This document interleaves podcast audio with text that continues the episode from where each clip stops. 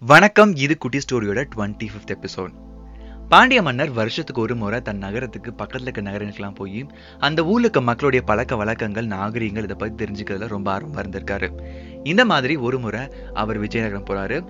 அந்த ஊர் மன்னரும் இவரை வரவேற்று ராஜ மரியாதை கொடுக்குறாங்க. பாண்டிய மன்னரும் அங்க ஒரு வாரம் ஸ்டே பண்ணி அந்த ஊர் மக்களுடைய பழக்க வழக்கங்கள் என்ன அவங்க எந்த மாதிரி பொருட்கள்லாம் பயன்படுத்துறாங்க அவங்களுடைய கலாச்சாரம் என்னங்கிறத தெரிஞ்சுக்கிறாரு.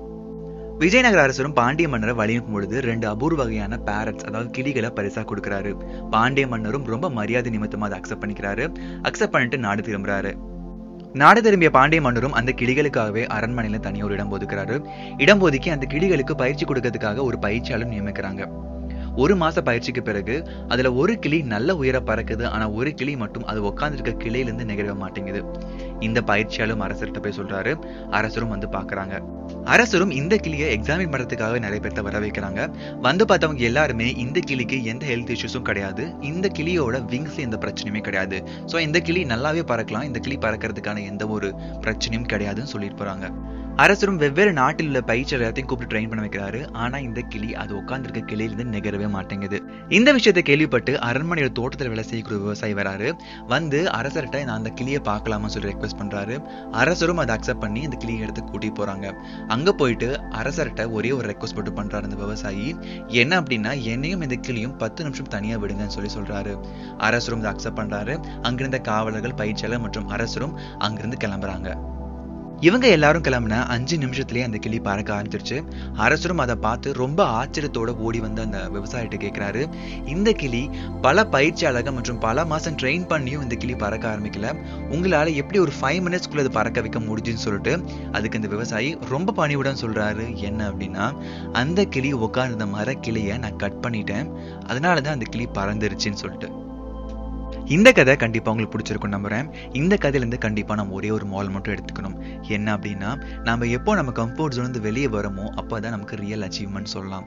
ஏன் அப்படின்னா நம்ம கம்ஃபர்ட் ஜோன்லேருந்து நம்ம சாதிக்கக்கூடிய எந்த ஒரு விஷயமே அது பேர் ரியல் அச்சீவ்மெண்ட் கிடையாது. நம்ம எப்போ நம்ம கம்ஃபர்ட் ஜோன்லேருந்து வெளியே வந்து ஒரு விஷயம் பண்ணுறோமோ அதுக்கு பேர் தான் நம்ம அச்சீவ்மெண்ட் சொல்லி நம்மளால் ப்ரைடாக சொல்லிக்க முடியும். ஏன் அப்படின்னா இந்த கிளியும் அதில் உட்காந்துருக்க இடத்துலேயே உட்காந்துட்டு அந்த ட்ரெயினை ட்ரெயின் பண்ண மாதிரி அழகாக பேசிகிட்டு இருந்தது அப்படின்னா அதுக்கு பேர் அச்சீவ்மெண்ட் கிடையாது. ஏன்னா அதுக்கு எந்த ஒரு ப்ரெஷரைஸோ எந்த ஒரு கஷ்டமும் கிடையாது. அது எப்போ தன்னுடைய கம்ஃபர்ட் வெளியே வந்து அது பறக்க ஆரம்பிச்சு நிறைய விஷயங்களை பண்ண ஆரம்பிக்குதோ அப்போதான் அதுக்கு பேர் அச்சீவ்மெண்ட் சொல்லி நம்மளால வெளியும் ப்ரைடா சொல்லிக்க முடியும். கண்டிப்பா நம்ம எல்லாருமே ஏதோ ஒரு விஷயத்துல கம்ஃபர்ட் ஜோனில் இருப்போம். நாம எந்த கம்ஃபர்ட் ஜோனில் இருக்கோம் நம்ம எதை ஓவர் கம் பண்ணா பெட்டரா இருக்கும் சொல்லிட்டு உங்களுக்கு நீங்களே ஒரு ஃபைவ் மினிட்ஸ் டைம் ஸ்பெண்ட் பண்ணி செல்ஃப் எக்ஸாமின் பண்ணி அதை லிஸ்ட் டவுன் பண்ணுங்க. அந்த லிஸ்ட் டவுன் பண்ண ஆப்ஷன்ஸ்லேருந்து ஏதோ ஒண்ணுக்கு நீங்க ஒர்க் பண்ண ஆரம்பிங்க. கண்டிப்பா it will be a very good self இம்ப்ரூவ்மெண்ட்டாக இருக்கும். நமக்கே எது நல்லது எது கெட்டது எது பண்ணால் பெட்டரா இருக்குங்க ஆப்ஷன்ஸ் நமக்கு தெரியும். ஆனால் நமக்கு இது பண்ணிக்க மாட்டோம். ஏன் அப்படின்னா கம்ஃபர்ட் ஜோன் இருக்கும்போது இது லாஸ் பண்ணுறதுனால நமக்கு எந்த ஒரு பிரச்சனையுமே இருக்காது. இந்த கதையிலும் அந்த கிளி பறக்கிறதுக்கு எந்த ஒரு தேவையும் கிடையாது. ஏன் அப்படின்னா அதுக்கான ஃபுட் ப்ராப்பர்ட்டியாக அது கிடச்சிருது. அதுக்கு எந்த ஒரு லாஸும் கிடையாது.